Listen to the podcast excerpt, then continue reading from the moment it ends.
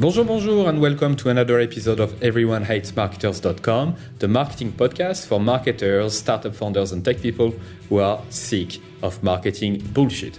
I'm your host, Louis Grenier. In this episode, we're making the case that online advertising, at least the traditional, the model of uh, online advertising as of today, is broken, and that traditional advertising is actually more effective. My guest is Bob Hoffman. He's an ad contrarian, as he called himself. He's the author of the popular blog Ad Contrarian, and he was named one of the world's most influential marketing and advertising blogger by Business Insider. He's been the CEO of two independent agencies. Um, he's created advertising for for McDonald's, Toyota, PepsiCo, Bank of America, AT&T, and many more companies. So he's probably one of the best person to talk about advertising and the difference between online advertising and, in, and traditional advertising. And he's really making a good case about why the model of online advertising as of today is broken, what you should know as a marketer or somebody who wants to use marketing in your day to day, what what is important for you to know, and why traditional advertising is not dead just yet. So this episode is incredibly insightful. Uh, it will definitely challenge your thinking and the way you're thinking. It definitely did change my way uh, of thinking on certain stuff. So have a listen and let me know what you think. Bob, I have a question for you. And before that, I, I must say I'm a little bit confused. Um, yeah.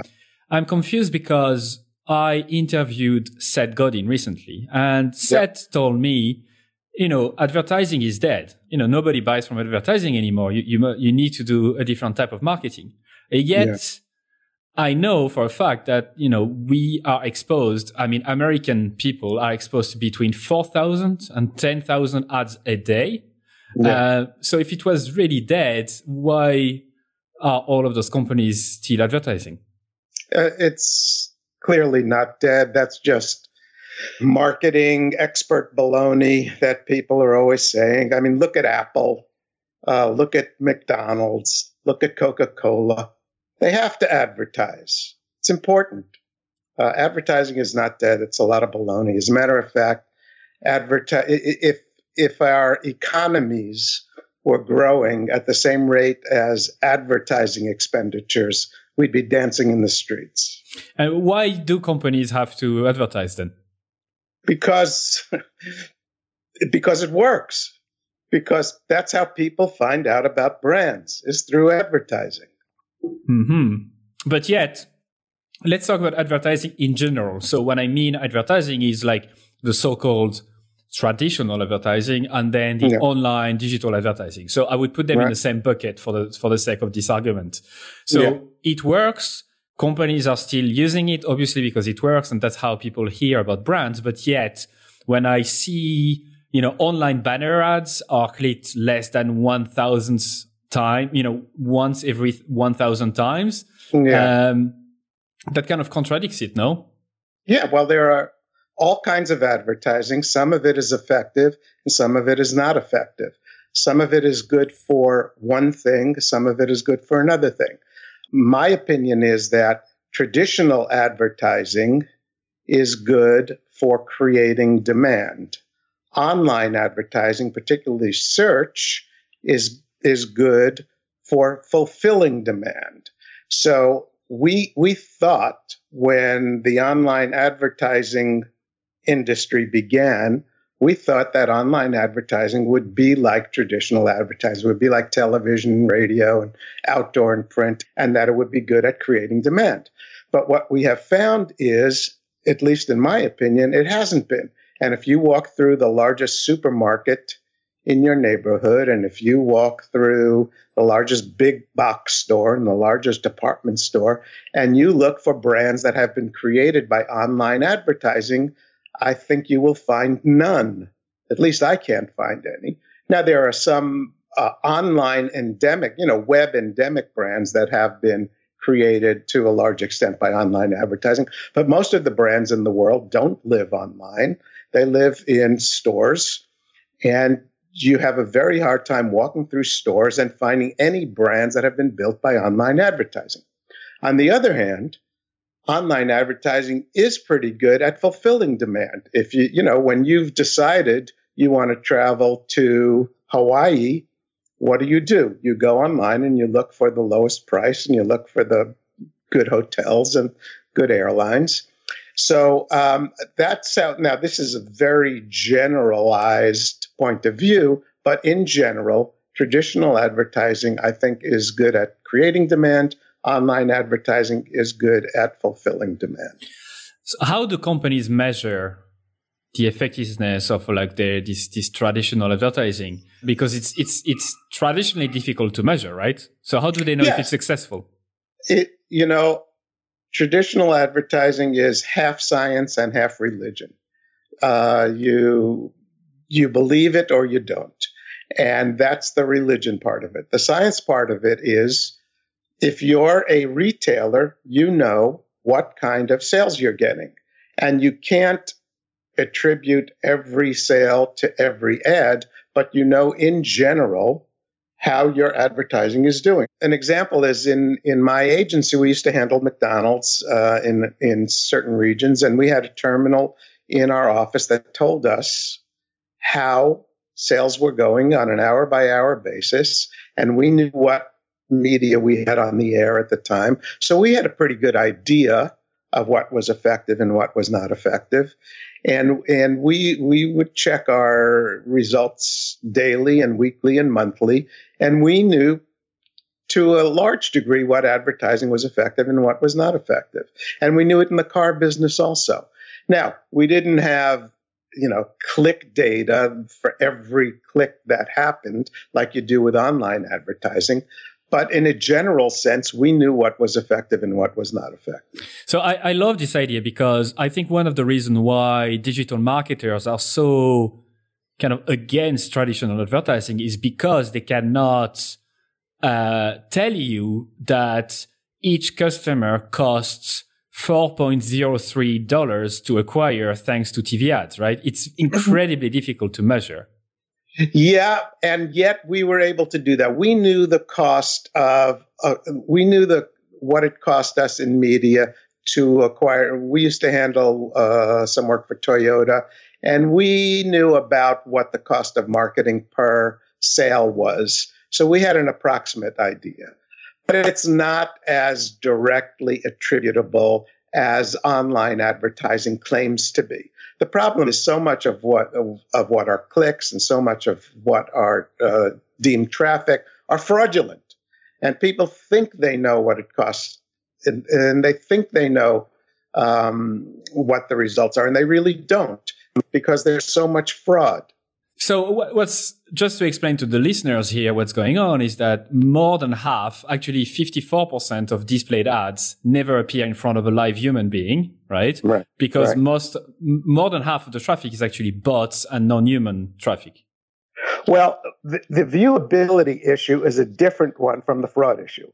So um, what happens is about ha- 54% of ads are not seen by consumers because they appear either below the fold, in other words, outside the range of the screen, or they are, um, or they don't load in time. Someone leaves the page before the ad loads, and then there's the fraud problem where where publishers are stacking pixels in the in, in the ad frame. They're stacking hundreds or thousands of pixels, which are are calculated as ad views, but really aren't.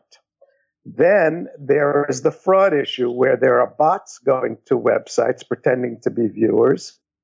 There are bots clicking on ads pretending to be human beings. And there are fake websites where advertising is being sent and nobody can see them because they're not real websites, but the programmatic systems, the algorithms, think they are websites. So there's all kinds of um, viewability and fraud issues with online advertising. Wow, so this is quite bad, which means for regular advertisers spending a small amount of money online, what you're saying is really that the cost, what you're thinking you're paying per click, is actually much higher. may be much higher. Now, there are not everything is fraud. There are some legitimate online advertising sites and and and uh, networks, but you never know because of the programmatic systems, because of the algorithms. Never know where your ads are running if you're buying programmatically. That's why we have this problem with uh, with brand reputation.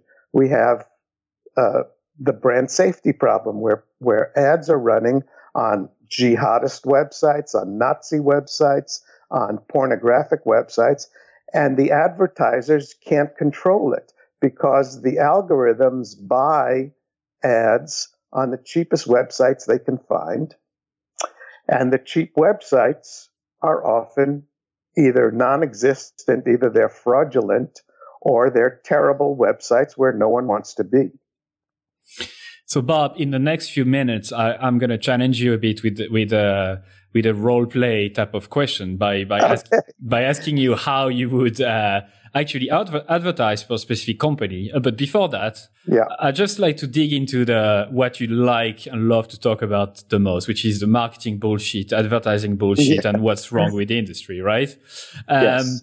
So, what so-called best practices in advertising you think are plain wrong? Okay, um, let's let's start at the beginning and talk about what's going wrong, particularly with online advertising, because I think that's where most of the problems are now. First of all, the public is so disgusted with online advertising that we have 600 million web enabled devices that are armed with ad blockers now. This is unbelievable. 600 million devices with ad blockers on them. We know that ad fraud is out of control. Uh, if you want to make a lot of money, get into the ad fraud business. Um, Hewlett Packard has a chart that's amazing that shows that ad fraud has the highest return of any online criminal activity, and essentially no one is ever prosecuted for it. It's literally a license to steal money. Um, let me give you an example. There was an there was a new ad fraud called Fireball that was discovered in June, and it had infected 250 million computers and 20 percent of all corporate computer networks worldwide. This this fraud, this fireball, was capable of producing 30 billion with a B fraudulent ad impressions a minute. Now, if you told me they produced 30 billion fraudulent impressions a year, I would be shocked. But a minute, it's beyond belief. Um, the World Federation of Advertisers says that within eight years, ad fraud could be the second largest source of criminal income in the world after drug trafficking. Um, we discussed the problem of viewability that that uh, less than half of all online ads are viewable. Interactivity has turned out to be a fantasy. Uh, for many years, online advertising was called interactive advertising until it became clear that no one was interacting with it and then suddenly the term interactive disappeared and it was now it's called display advertising. But interaction with online ads is now reported to be about 5 clicks per 10,000 ads. You can't get much closer to zero than that. Wow. Um, the, the idea that the same consumer who was clicking her remote on her TV to escape from ads was going to click her mouse to interact with them is going to go down as one of the great marketing fantasies of all time. Um, here, here's another problem Facebook and Google are getting 77% of all online ad dollars in the US. Just two websites. And there are billions of websites, and just two of them are getting 77% of all the of all the uh, ad dollars in the U.S. And they have become an arrogant duopoly. They have refused to abide by long established standards of measurement and auditing. They they fill us, particularly Facebook fills us with preposterous metrics. And and the metrics are so absurd that they're laughable. Um, I, I don't know if you saw the re, the recent articles about Facebook's metrics. They claim that they can reach 41 million Americans between the ages of 18 and 29. Well, there are only 31 million Americans of that age who exist. and yet and yet they keep foisting these preposterous metrics on us and credulous advertisers believe them. Um, the, the next bullshit thing is about the effectiveness of online advertising. Um, Procter and Gamble, who are the world's largest advertiser, uh, recently canceled over a hundred million dollars in the in the I think it was the third quarter of twenty or the second quarter of 2017. They they cut over a hundred million dollars of online advertising from their quarterly spending, and their sales grew two percent. According to the Wall Street Journal, here's a quote. The, the online ad cuts, quote, had little impact on Procter & Gamble's business, proving that those digital ads were largely ineffective, unquote. Um, the waste in online advertising is horrific. According to The Guardian newspaper in, in uh, the UK, and confirmed by the World Federation of Advertisers, between 40 and 70 percent of online advertising dollars are scraped by middlemen. And, and Mark Pritchard, who is the uh, chief brand officer for Procter and Gamble, says that only 25 cents of every dollar he spends on online advertising ever gets to the consumer. 75% of it is scraped away by middlemen. Um, another problem quality publishers are struggling to exist while the crappiest online sites get get money that should be theirs. Um, and this is because of what what's called data leakage. What, what happens is quality websites let's say the new york times website an advertiser advertises on new york times website and he gets he, he tracks me if i go to the new york times website he drops a cookie on me and he follows me to bikinibeachbabes.com website and instead of paying a dollar to reach me on the new york times website next time he'll pay a nickel to reach me on the Bikini Beach Babes website. Bob, and you shouldn't go to Bikini uh, Beach Babe website. I told you before. I just do it for research purposes to see yeah, to see yeah. who's advertising there, you know. uh, but um, but that's called data leakage, and what it does is it takes the money that should be going to high quality websites and delivers that advertising dollar to the crappiest websites, and that's the problem with programmatic buying and with ad tech. The promise of programmatic buying is we will find you the highest quality eyeballs at the lowest price websites. In other words, the highest quality eyeballs at the shittiest possible locations. So let's talk and, about shitty website a little bit, just to, to yeah. illustrate your point, because yeah. one example would be those websites that tell you, oh, this recipe from my grandma, uh, yeah. you know, uh, helped my back so much, you won't believe you know, that it only takes two ingredients. Click here to find out those two ingredients. So basically, right. You go on this shitty website. You're being fed 50 ads on one page. To find out the answer, you have to click 50, 60 times. So it serves you a new page for 50, 50, 50 times. And that's serves exactly you those shitty right. ads, right? Right. That's exactly right. And that's why, that's why the public is so fed up with online advertising. That's why 600 million web connected devices have ad blockers on it.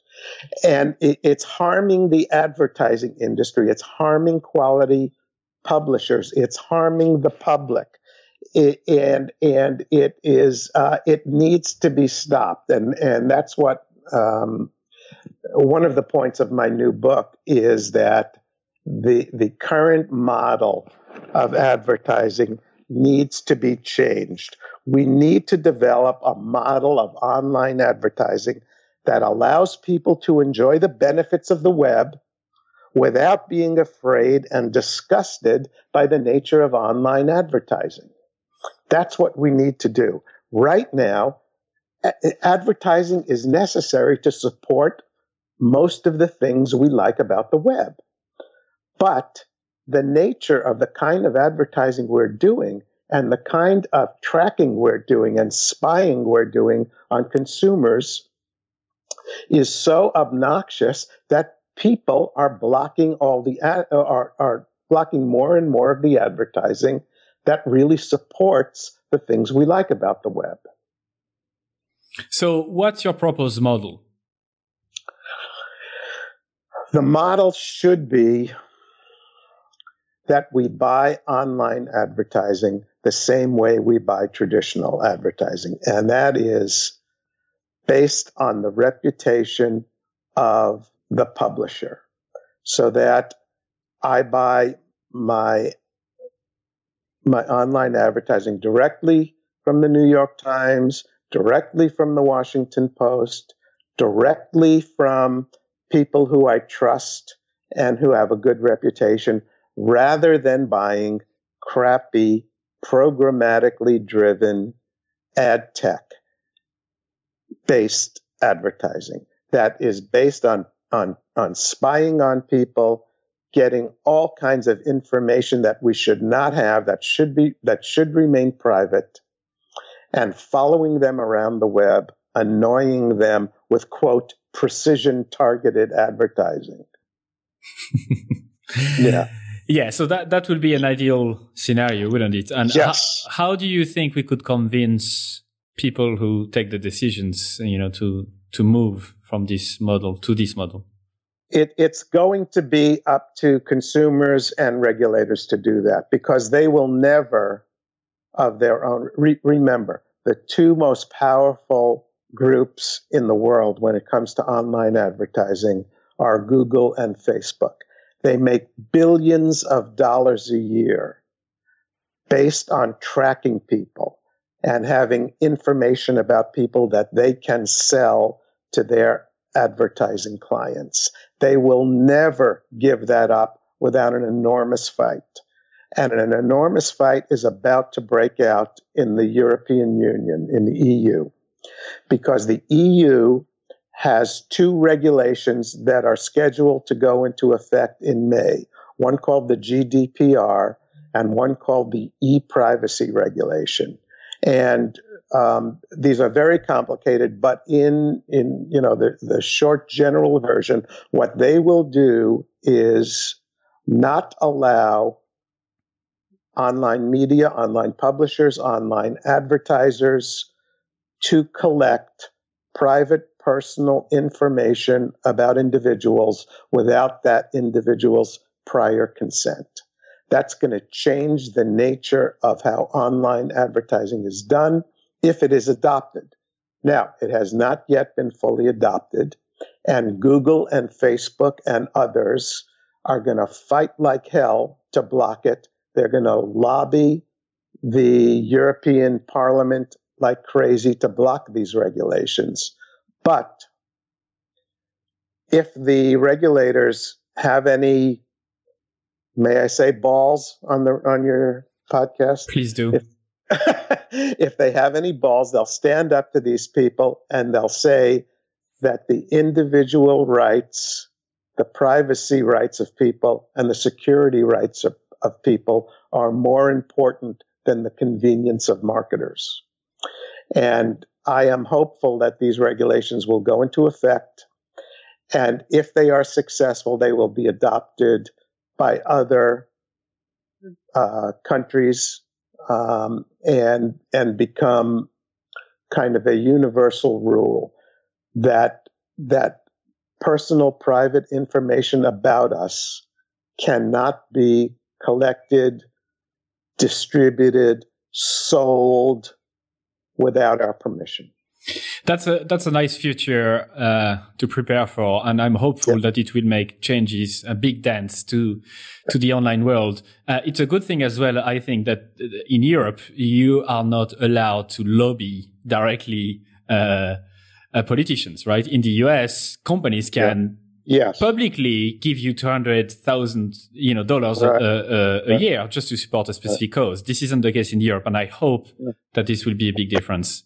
However, yeah. However, uh, the, the the lobbying has already started in Europe. The uh, a, a, coalition of advertisers and and me, online media and online publishers have wrote a letter last week to the European Parliament members telling them why the privacy regulations are such a bad thing. It's all bullshit.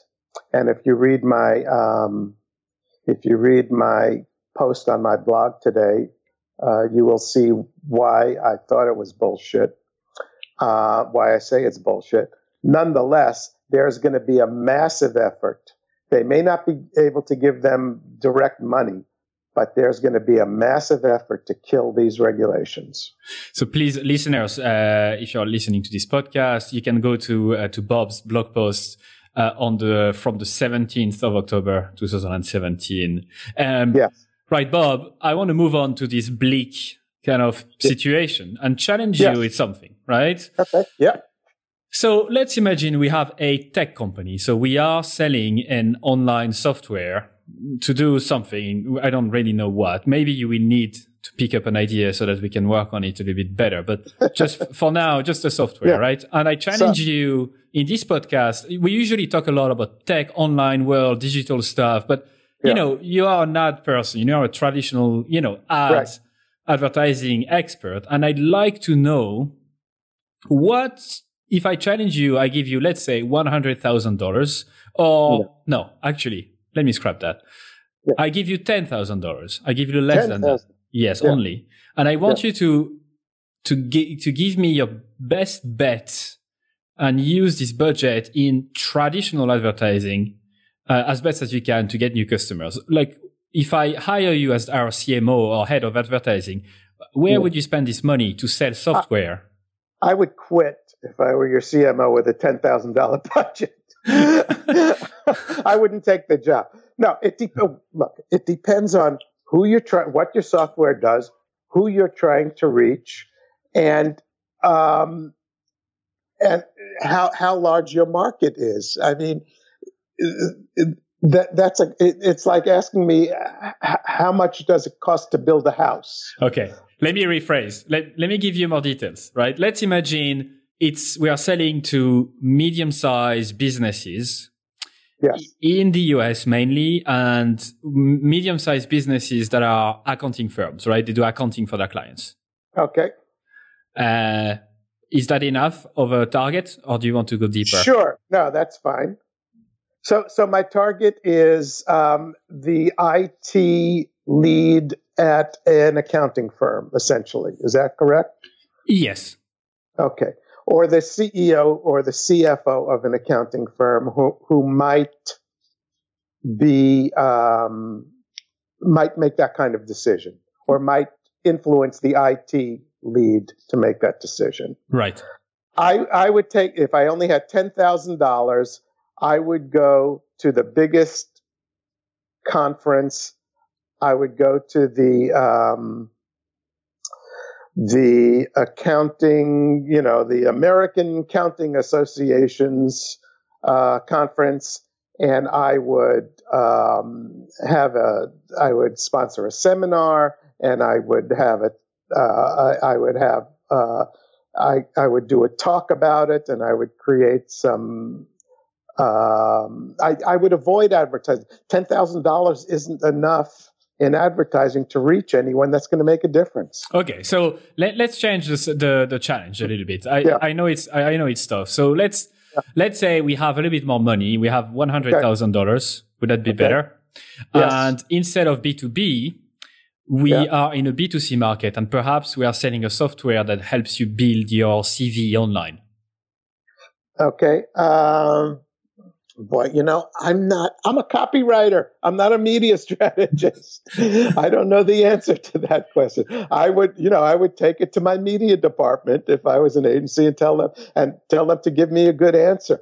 Uh, that, that's not what I do. I'm not a media strategist. I'm a copywriter who, um, who is an observer and I'm not really qualified to make media recommendations. Okay. That's, that's how I'm going to weasel my way out of that. I, I, appreciate the honesty. So now yeah. let me rephrase so that you can answer yeah. in, in, a in a more uh, effective way, so you can help listeners. What would be your most successful advertising project you've been involved with? Like the one that you're the proudest of, not because it's oh, the most cost effective, but maybe because it's the boldest, the the more original one. Yeah, I, I've had a couple that uh, were very successful. Um, uh, one was here in California for Toyota. Uh, we started working with Toyota. They were the number four brand, car brand in the uh, region. And when we, uh, after several years, we became the number one car brand in the region, um, doing very successful advertising. As a matter of fact, at one point we had a 25% share of market, which was astounding.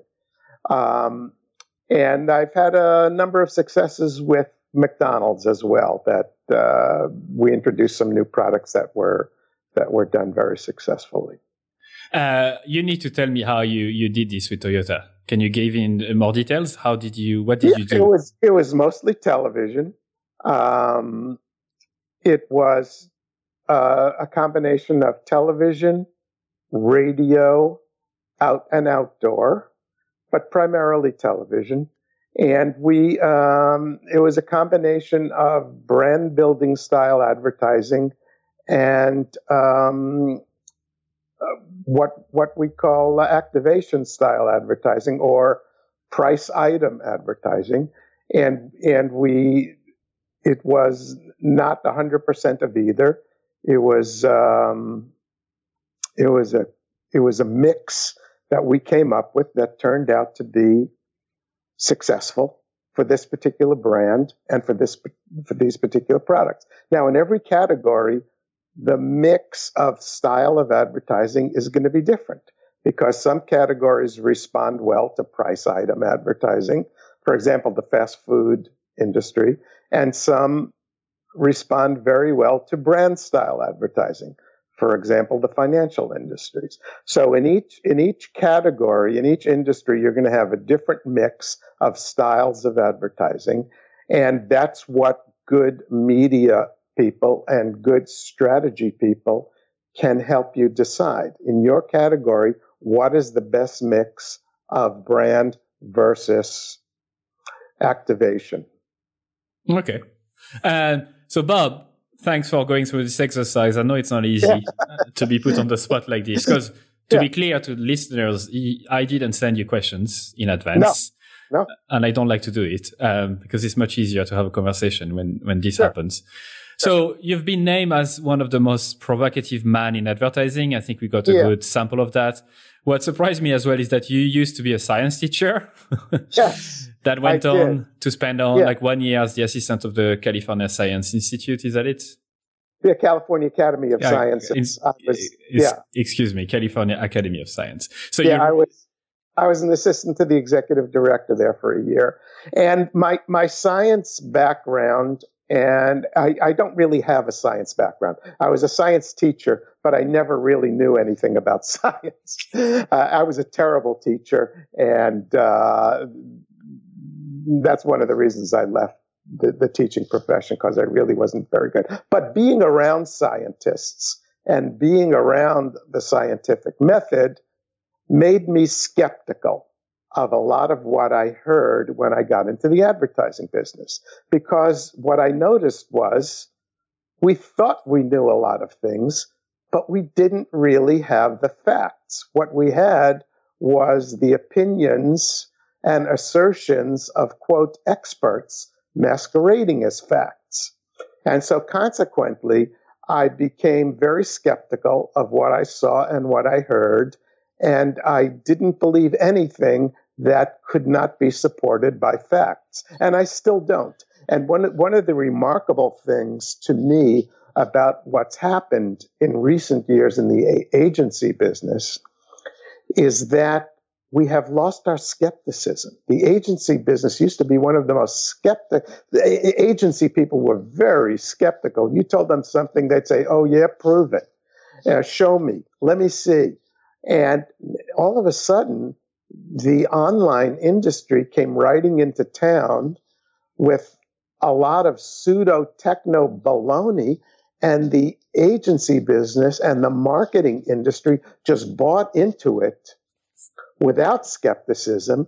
And now we're seeing the results of that. There's so much that is going wrong. And we're, we're just, we're, we're just starting to learn about it. All the problems of, uh, of, of it being opaque and non-transparent, all the problems of um, kickbacks and rebates, uh, these are things that have been going on for a long time. I wrote about them years ago. All the problems of brand safety I wrote about years ago, and nobody cared until recently, until the last year or so. And it's been remarkable to me how we have suspended our skepticism about what we've been told by the online advertising industry and the online media industry. So, Bob, you also wrote quite a lot of books. Uh, the most recent one is Bad Men, How Advertising Went from a Minor Annoyance to a Major Menace. You also yes. wrote Marketers Are from Mars, Consumers Are from New Jersey, and the 101 Contrarian Ideas About Advertising. Um, yes. And as you mentioned a few times, you're also the author of the popular Ad Contrarian blog. Uh, yes. which is what name one of the most world, one of the world's most influential marketing, influence, yeah, influential marketing and advertising blogs by yeah. Business Insider. And before that, you also had uh, two independent agencies. Um, yes. And you work with McDonald's and Toyota and PepsiCo and Bank of America and AT&T and all of that. So yes. hear me out, Bob. Uh, something okay. that surprised me a little bit from you, I have to say, and, and it's a little bit yeah. contradictory.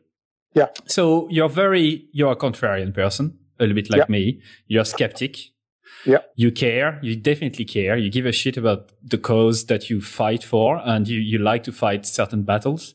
Yeah. What surprised me the most when I read more about you and your profile is that you accepted to create ads for products that are more than average. Should I say quite bad for people's health? I'm going to mention McDonald's as an example. So why did you accept to create ads for them? What was the thinking behind it?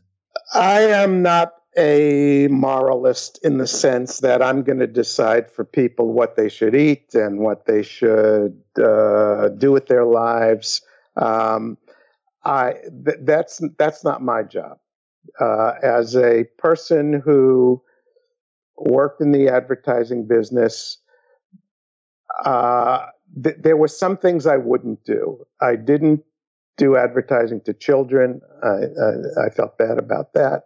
I didn't do cigarette advertising, um, which was clearly uh, detrimental. But you know, in in the world, there's a lot of gray area, and um, if you're going to be in the advertising business, uh, you have to suspend some of your personal beliefs sometimes to do what's best for people who are your clients.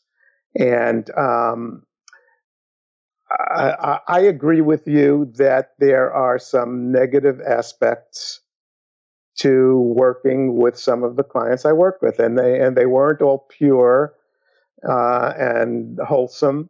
And uh, I, you know, I accept responsibility for that, but I also you know, I had people on my staff who had families and houses, and um, I, you can get up on your high moralistic horse.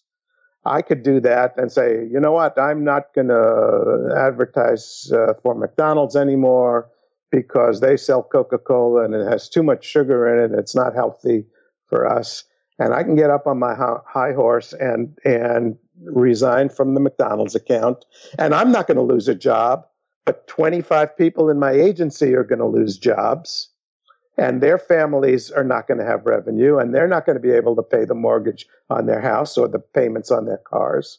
So you have to balance your own particular uh, morality with your responsibility to people who work in your company. And uh, it's not an easy balance. It's not easy to do. There, are, there, there were many times when I wanted to resign a client because uh, I felt they were either abusive or I didn't like them personally. And uh, I didn't because it wasn't going to harm me. It was going to harm other people. And uh, it, these are very difficult decisions to make. I don't think pe- people who work in the agency business really understand how burdensome these decisions can be in an independent agency where you're, you know, you're struggling to, to stay afloat every day of the year. You're, you're not backed up by WPP or Omnicom. You're on your own every day and you have people who rely on you for their livelihoods. And it's a, it, it's a burdensome, you know, it's a burden.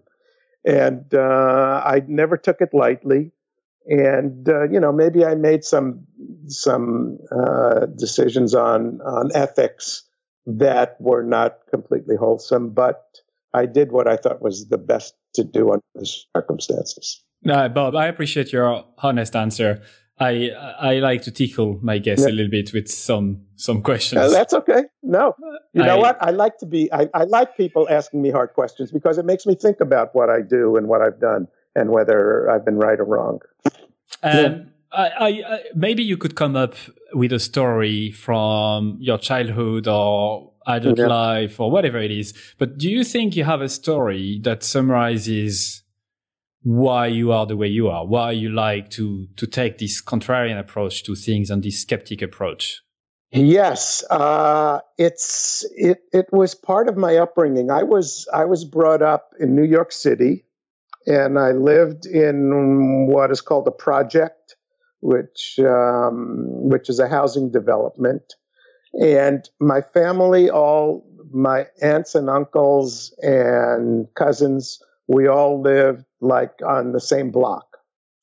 And these were the most challenging, they were very smart people and very challenging. And um, and we would sit at, you know sunday afternoons very often with the whole family would get together and we would sit there and if you dared to say anything that was in the least bit pompous or self-serving or um, self-important you would get cut down so fast and and they didn't even have to say anything. They just look at you, and you knew, uh oh, I just sounded like a real asshole. And and that kind of um, cutting through the bullshit was was drummed into me at a very early age, and I became very sensitive to it. And I think that has stayed with me and I am, uh, as a result, I am very skeptical. I've always had a rebellious streak in me. You know, if people now were saying that the online advertising is horrible, it's the worst thing in the world, I'd be saying it's the greatest thing in the world. That's just the way I am. I have, I, I have a rebellious um, streak in me that uh, that uh, somehow I've never been able to extinguish.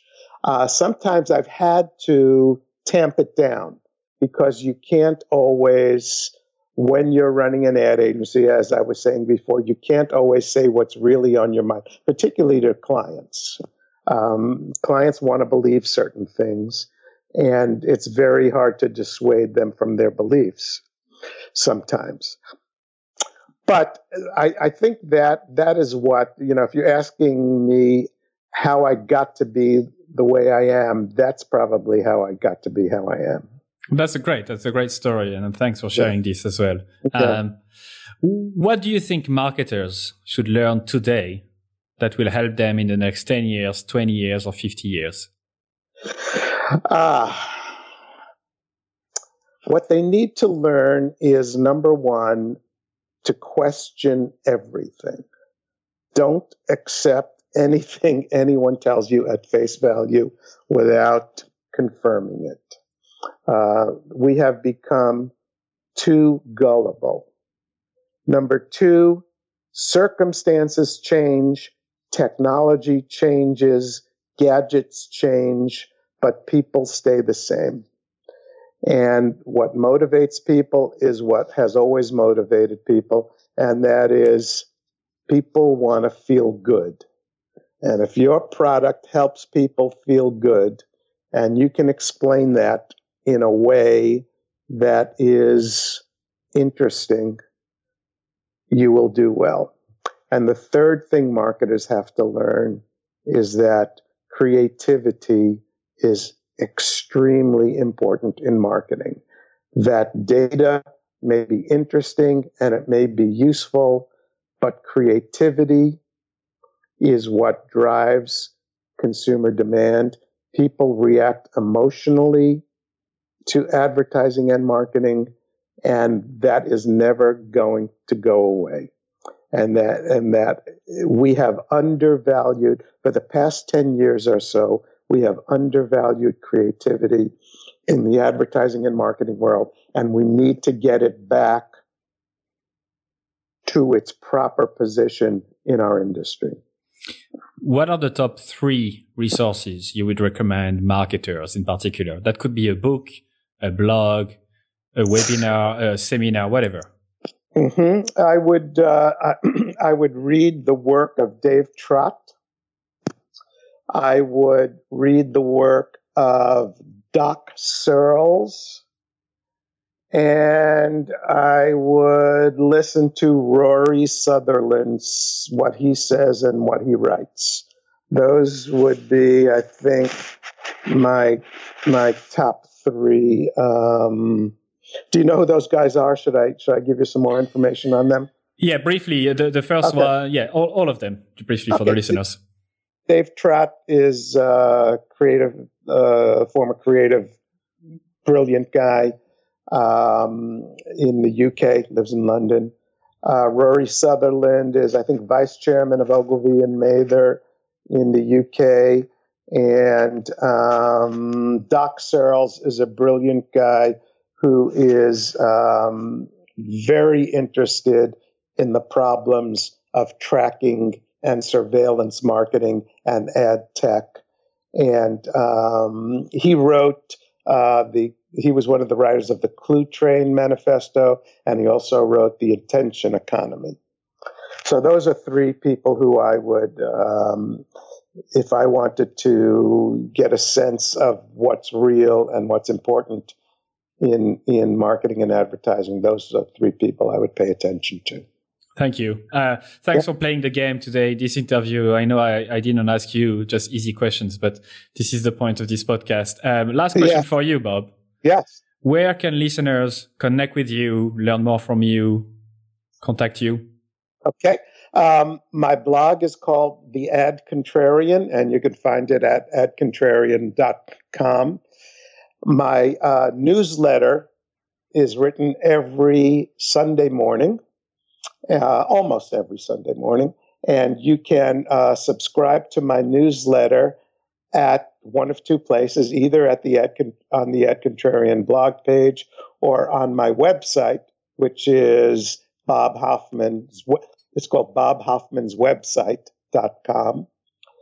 And you can also uh, read my new book, which is called Bad Men How Advertising Went from a Minor Annoyance to a Major Menace and it's about the um, dangers of online tracking and surveillance marketing and ad tech, how it's dangerous to the public, how it's dangerous to us as individuals, and how it's dangerous to the ad industry. Well, Bob, once again, you've been brilliant. Anything you want to add before we stop this episode? No, I just want everyone in marketing to calm down and relax and enjoy it a little. Everyone's so fucking serious these days. Jesus, enjoy what you're doing. Have fun with it. It's important. All right. Perfect way to end it. Bob, once again, thank you so much. Thank you. That's it for another episode of everyonehatesmarketers.com. And this is the moment where I tell you to subscribe to our email list. So before you leave and go to another podcast or listen to another episode, I don't treat email list uh, the way people usually treat their email list. I really treat that as a, as a one-to-one conversation. So I'm going to send you very short and personal emails every two weeks, I would say. We, I'll inform you of guests in advance. I'll share with you my numbers and how many listens we get. And I'll also ask you for your feedback in terms of the questions we can ask future guests. And perhaps I can also uh, have you on the show uh, someday. So don't be afraid to subscribe. I'm not going to spam you, and you can always uns- unsubscribe for sure if you wish. The second thing we need from you is your harsh and honest feedback. We know that this show is not perfect yet, and we always uh, can improve. So you can send us your email at feedback at everyonehatesmarketers.com. Good or bad, please feel free to send me an email. And the last thing I like uh, from you is that if you did like the episode, please share it to your friends, your colleagues, or whoever might like it. And also, please review it on iTunes or another service that you might use to listen to your podcast. Because if you leave us a five star review, it means that more people will be likely to listen and we can spread the word quicker. So, thank you so much once again, and au revoir.